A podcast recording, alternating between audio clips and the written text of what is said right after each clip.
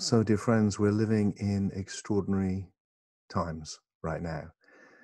And I want to make this message about the coronavirus and what we're living through. Uh, and it's aimed primarily at the spiritual community or for the spiritual community, those that see themselves as part of that. And it seems to me that the essential message of spirituality, very simple, is that we need to meet any crisis and this one especially with love and wisdom. I see that as a perennial message in all the spiritual traditions of the world. And I want to take a look at how well we're doing with that, and particularly how well we're doing with the wisdom bit. So, first, I want to acknowledge all the wonderful things that people are posting. Um, I want to wa- acknowledge the goodwill. Um, the love and wisdom that's out there. But in times of crisis, it's really important how we make sense of things. And this is an opportunity to see how well we're doing at that. And I think there's some sense making going on in the spiritual community that is faulty in an important way. And we can learn from it. And we can learn from it now. And maybe we can stop it happening. So we're looking at, you know, does it meet the criteria of being lo- coming from love and wisdom? It feels that with each thing we say, with each post we put on social media, we need to ask is it true? Is it kind? Is it wisdom? Is it loving? And there's lots of well meaning posts which I'm seeing and receiving, and they are well meaning, but they are neither true nor kind. And I just want to take a look at that. I, I feel we need a new spirituality because, like many of us, I think we are in an evolutionary moment of change, transformation, quite, well, deeply profound, actually, not quite profound, deeply profound. And that for that to happen, we need spirituality to play a, an important role. It's just that the spirituality we have right now is not up to it yet. Spirituality itself needs to evolve, and in particular, it needs to become rational, reasonable. It needs to think clearly. You know, I hear a lot of talk in spiritual communities about coherence, which is a lovely word. And I hear about energetic coherence and emotional coherence.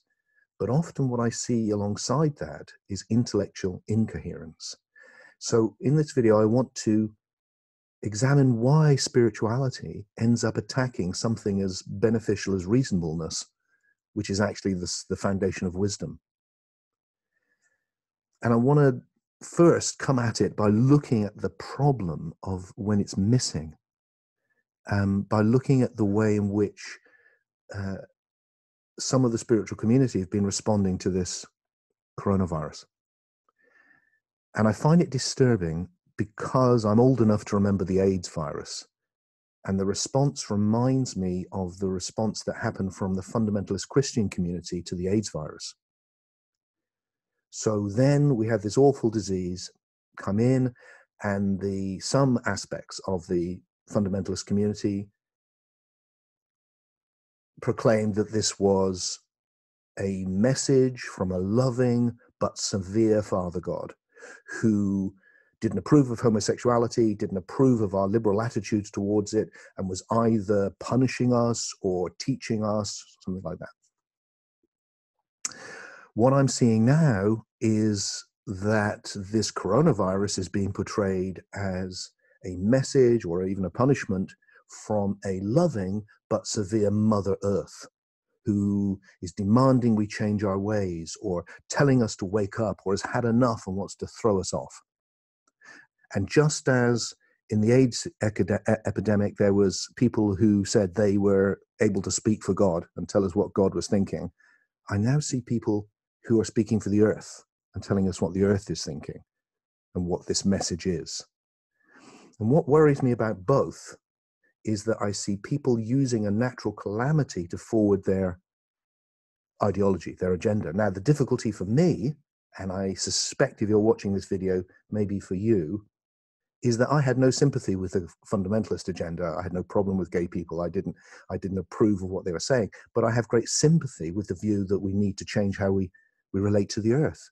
I really think we do. I have great I do think we need to pay attention to climate change. I, I think there's a real important message there.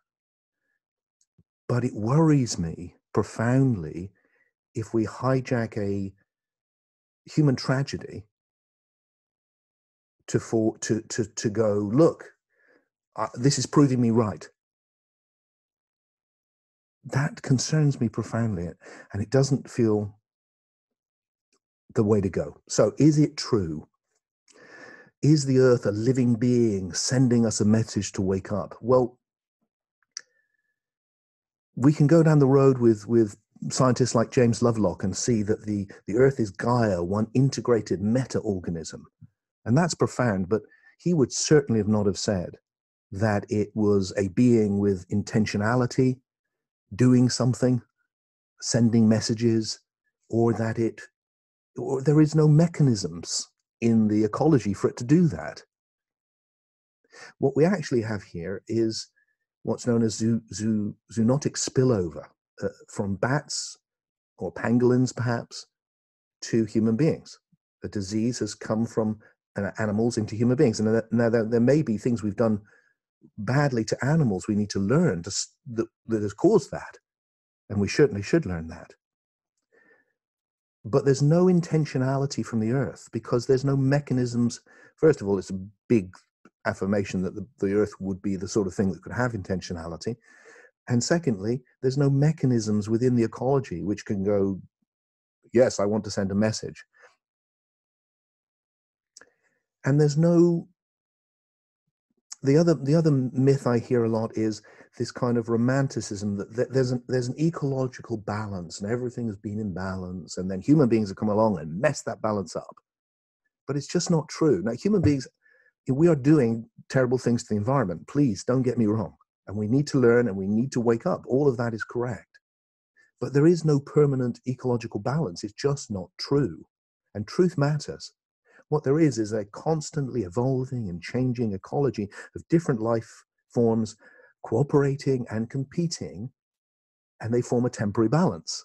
And then something changes, the environment changes, one species does really well, disease comes, and then that balance moves and sometimes it's dramatic. We've had five complete extinctions on this planet, not caused by human beings. And you can see how these myths develop because, you know, like me, you probably heard at one point many years ago that the Amazon produces 20% of the world's oxygen. So it's the lungs of the universe. What an image. And we're destroying the lungs of the universe. You can see why that's a powerful meme. Except if you if you research it, it it turns out not to be true.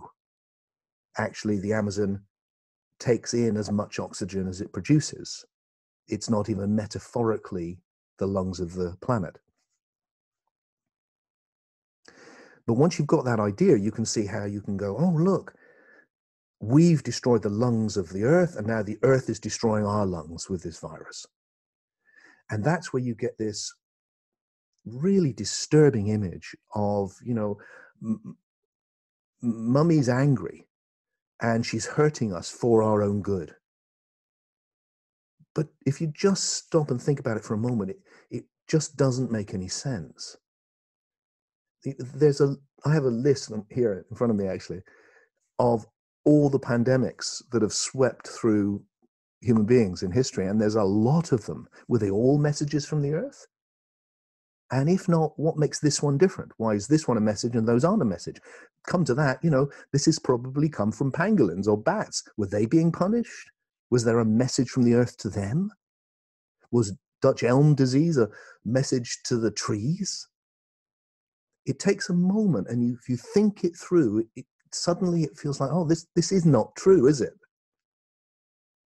And then you end up, if you don't do that, you end up with this ghastly, in my view, upsetting, just painful thing where people with the best motives in the world, they're trying to make sense of something. They're trying to make sense of this awful situation and turn it into something. And in so doing, they create something ugly. And you end up with you know videos i've been seeing and poems thank you coronavirus because you've brought us this message from the earth and we're going to change and it brings us quiet and stillness and reflection. Now i am all for seeing the positive in this. There will be huge positives in this and we need to find them. That's the wisdom.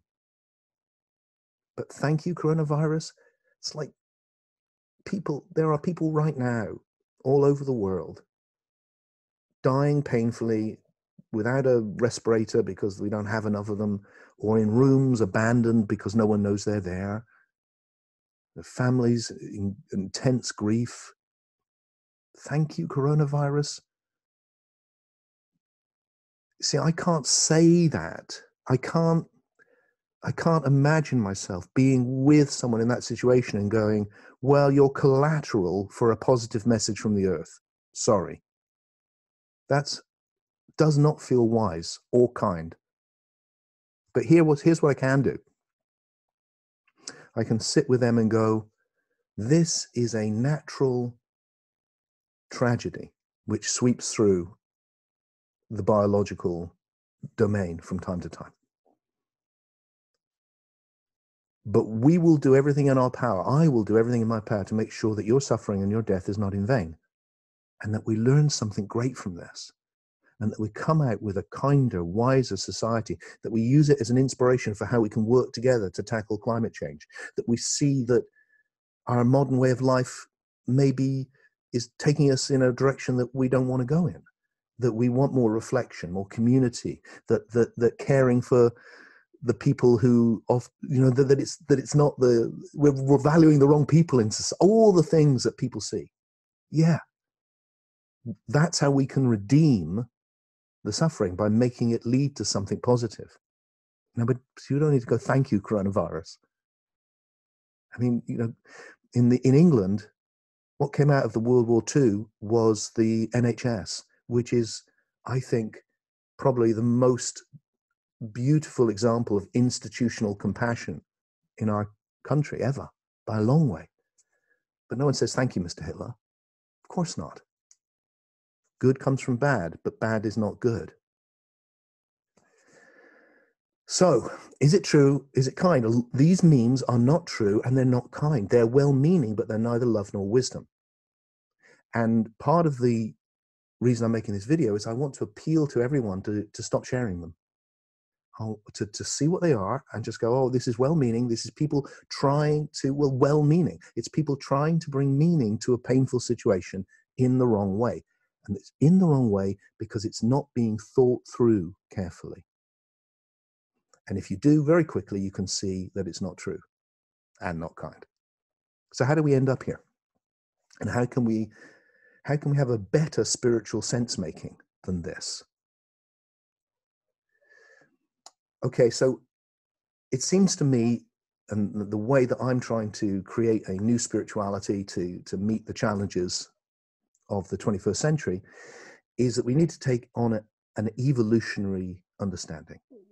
Uh, that science has now given us a, a, breathtaking, massive idea. I've spoken at length elsewhere. I'm not going to go through it now. But the essential idea is: look, there's 14 billion years in which we've moved from basic matter, hydrogen, then the whole of the physical universe has evolved and 10 billion years later you get the beginnings of life and then from life is going to come psyche which is the greek word for soul. It's good to use both of those words because they have different feeling to them. This other domain the domain of meaning the domain of imagination the domain of thought the domain of everything that spirituality it's a whole realm out there and if you've been involved with spirituality you know that it, it's that has emerged, I want to suggest, from this process of evolution matter, life, soul. And since that has happened, nearly all of the evolution is happening very, very fast in soul, eh, with the evolution of the way that we think about things, how we meet the universe with our, our, our, our story, with our concepts, with our imagination. And that's the evolution of individuals, individual souls, and also whole cultures. And I want to focus on a, a very important transition, which is about 400 years ago, which is where we moved from what you could call a religious mindset or a pre rational mindset into a rational or scientific mindset. Now, obviously, lots of people didn't make that transition, but there what that did happen. And what you see is you move, we moved into thinking about things in a really powerful way. Rationality is simply having a good reason for a belief. It's it's it's seeing it's being able to doubt beliefs and it's about seeing the implications of beliefs. Now, in the older religious pre-rational cultures, people didn't do that so much. People didn't live very long often. So there was an emphasis on tradition of maintaining the wisdom we had, which means things get repeated and repeated and repeated. Of course, they change, but there's an emphasis on don't doubt it, just believe it. Then with rationality, you get this whole new movement, and, and a good, big player in that was Descartes, who, who, whose whole project was to doubt everything.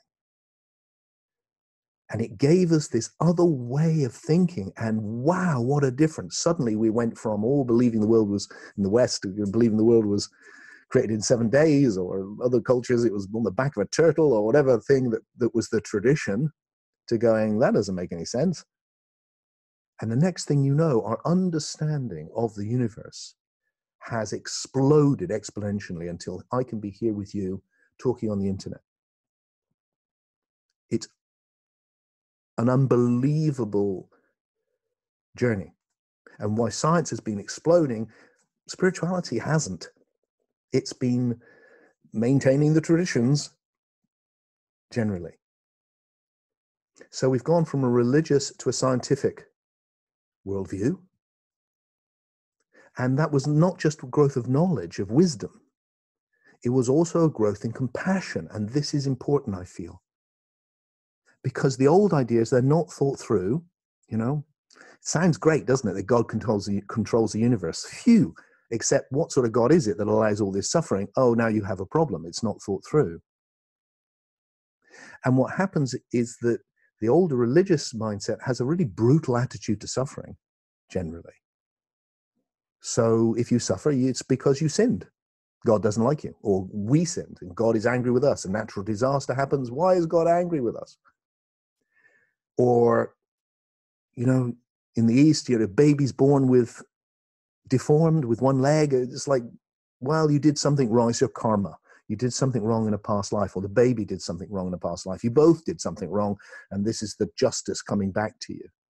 It's a pretty brutal idea. It's sense making, but it's brutal sense making. You've tried to explain the suffering, but what you've end up with is a quite a is a, is a, a way of making meaning that lacks compassion. And then science comes along and says, no, no, no, no, no. This is a natural phenomenon on a biological level. No one's to blame. You know, God didn't hate you because the locusts came. There's reasons. And in your baby, you know, let's take care of the babies. Let's not put them out to die because they're evil or they carry bad karma or they, they have bad spirits associated with them. Let's actually increase compassion and let's find out what the causes of the suffering are and solve it. And hugely, science has done that. It's a long way to go, but it's really done that. I mean, the example for me is that I'm a father, but when I was bringing up my kids and they were small, it never occurred to me once that there was a very good chance they could die before they were five. And yet, up until relatively recently, that was true in my culture. One, uh, four out of five kids would be dead very early, age of five. Wow, just that. What a transformation. Now, here's the problem science did that by using a method which has become known as reductionism. Human beings project where they are at, the things they're, the latest things they're doing onto the universe. So we now look around us and go, we have computers. Oh, maybe the universe is a computer simulation or a hologram. When science started off, we were beginning to make really complex machines. So maybe the universe is a machine. Aha, and how do you understand a machine? Well, you look at how you take it to bits and you see how it works. So let's take the universe to bits and see how it works. And that's what science has done. And it's reduced the whole to its parts. And it's very good at helping you understand how things work.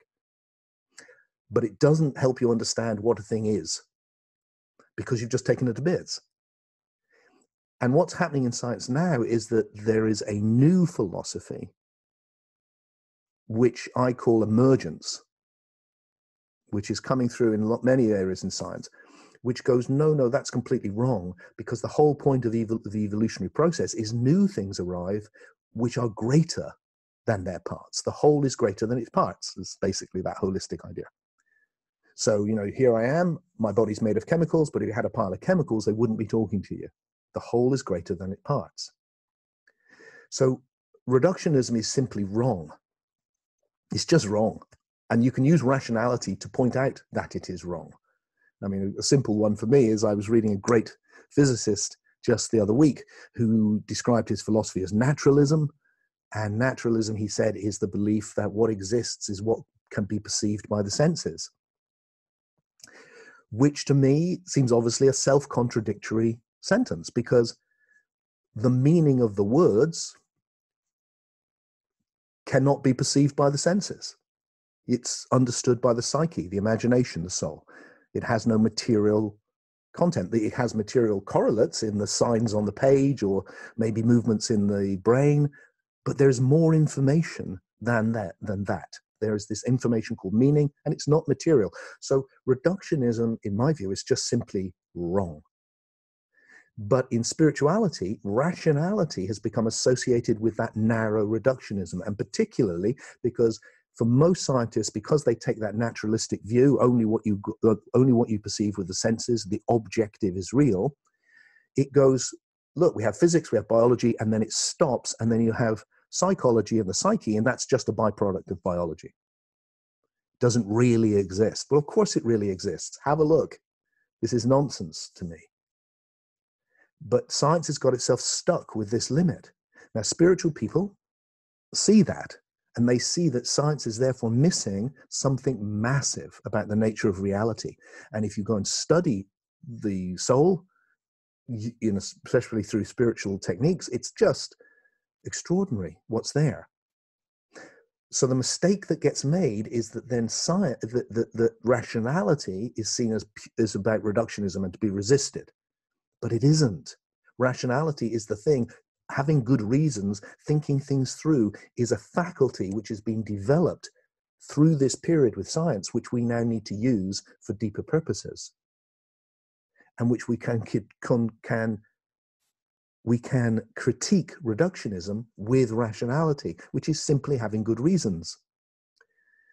But what's happening at the moment is we're not doing that, which leads to a prevalence, I would say, of pre rational spirituality spirituality which doesn't doubt, which doesn't think through the implications of what's believed, and which therefore says things which is make makes sense of things in a in a simplistic and well faulty way. Now, if you mix into that some Eastern Indian transcendental mysticism, which is about withdrawing from the world altogether, in which the mind is simply a bad thing, just it should be silence. Now the mind is is is completely you know, it's not a beautiful product of 14 billion years of, of evolution. It's the enemy. If you add that in, then you can see why we've ended up with a with this kind of faulty mm, sense making in spirituality. We've ended up with pre-rational thought, which isn't going to be good enough. So, in my opinion, if you stop thinking, you don't become enlightened, you become stupid and the mind is a mixed bag. You know yes if you think anxious thoughts it's not a good thing.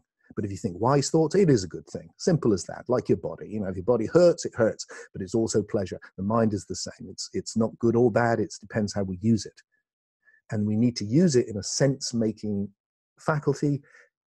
We need to use it in a reasonable way. So, what I want to see personally is an evolution from a pre scientific religious mindset we went then went into the scientific rational mindset and now we need a trans scientific mindset. And particularly we need a trans scientific spirituality. And what that means to me is a spirituality which transcends and includes science to use ken wilber's fantastic phrase.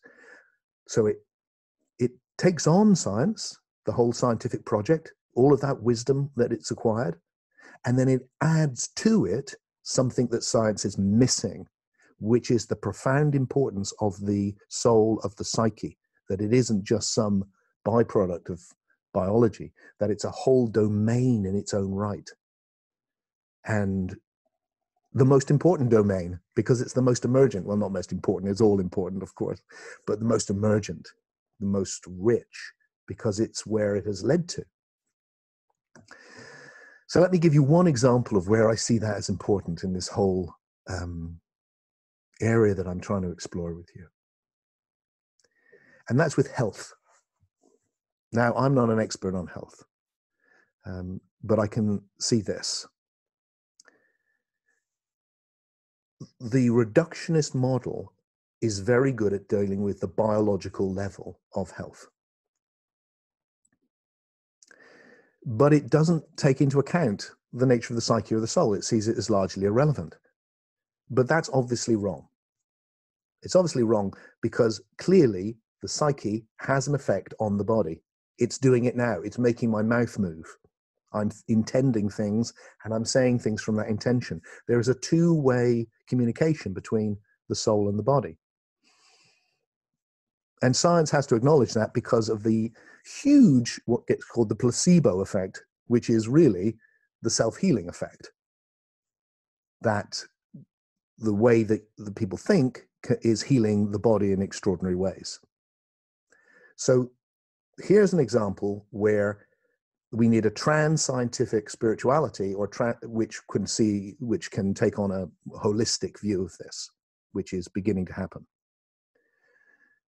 and personally i think that it can go further than that. I haven't got time to discuss that now but i think not only does the level of soul affect things individually in our own bodies but i think there's a whole narrative level to existence. I'll say a little bit about that in a minute. That seems important actually. So, what that means is that there is room now for, yes, yeah, science, great, now add this. And it's uh, what you're adding is by bringing spirituality, which has been there for centuries, and updating it into a new trans scientific form of spirituality, which can really help us understand the whole of human health, for, exist, for example. Not retreat into irrationality, which is what I see happening all too often and it couldn't be clearer with the coronavirus. All of these crazy things that people are saying, not, you know, hey, deal with it on a biological level and add this to it. That's wise. But what I, I mean, I just heard a woman um, who does quite a lot of stuff publicly um, on the radio talking about how uh, I, she said, I, I, I, you know, it doesn't worry her, the coronavirus, because I, she didn't know when it happened, but just one day she stopped believing in germ theory, and that no longer is a reality for her and doesn't exist in her life. And the philosophy there is if you don't believe it, it's not true. Now, that is irrational and dangerous and unthought through. I hear it a lot. We we create our own reality, either individually. I'm creating my own reality, which is a thought which just you know takes a second to think about that, doesn't it? Doesn't it? which is, you know, if I'm creating my reality, you're create my creation, and so how can that be? Because you're creating your own reality. It's a hell of a coincidence. We managed to create it all that it all fits together. It can't be true, can it? It's nonsense. Or we're collectively creating our reality, and we've brought this on ourselves. You know, we've like a dream you know, and I've written about the idea of life as a dream a lot, but not not in the sense that we're creating all of this look and and it's just it's just telling us uh, you know it's just a message. What is i mean what, what, okay so we created the coronavirus to give ourselves a message but what about the pangolins? Did we give them did they dream their own disease or are we creating reality for them too and the bats and why would we do that? And just if we just stop and think it through it clearly cannot be true. However, if we think clearly, if we're willing to be loving and wise, then there is a way in which we can see also, and this is the thing I was saying about narrative, also there is something to be added. So it, we exist on the biological level, it's doing its biological things. Viruses exist, they come through every now and again. Um, it's hard to, to meet that challenge and we're doing our best. And we now exist on this level of soul which is all about narrative and meaning, isn't it? Look at it. it's all things are held together by meaning. So we need to go. What what is what this is happening in our story individually and collectively just like when you get ill yourself it's like whoa what does this mean to me so it's happening in our story at this point what does this mean to us and that's a really healthy thing to ask and then we can make comparisons. Look obviously this is not to do with global warming but it doesn't seem to echo something about how we're treating the earth. Hmm we can learn from this. These are really healthy loving, wise questions to ask. So this trans spiritual, trans scientific spirituality that I want to see um, grow now needs to both critique pre-rational spirituality and reductionist science and offer a whole new vision. So let me try and pull all that together. There's a lot of philosophy in there, which sometimes doesn't feel appropriate in a time of suffering. But if you've made it through this far, I'm hoping it was of value to you. Let's return to where I started. Look, there's a good chance, it seems, I hope not, but it looks like there might be a tsunami of suffering coming our way. And if we're going to do that and we want to meet that, we want to make sense of that from a spiritual perspective, we need to be very discerning. We need to be very big hearted. And we need to be very careful what messages we put out and what memes we make grow.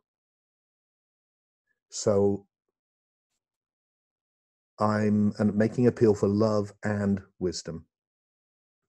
That we can question these things, find the best way of making sense of what's happening, and then allow from the motivation of love us to find the deepest wisdom so that we come out from this into a new world. And that we can nurture the positive because there's going to be positive and there's going to be huge negative both so we need to be awake and ready to serve that process that evolutionary purpose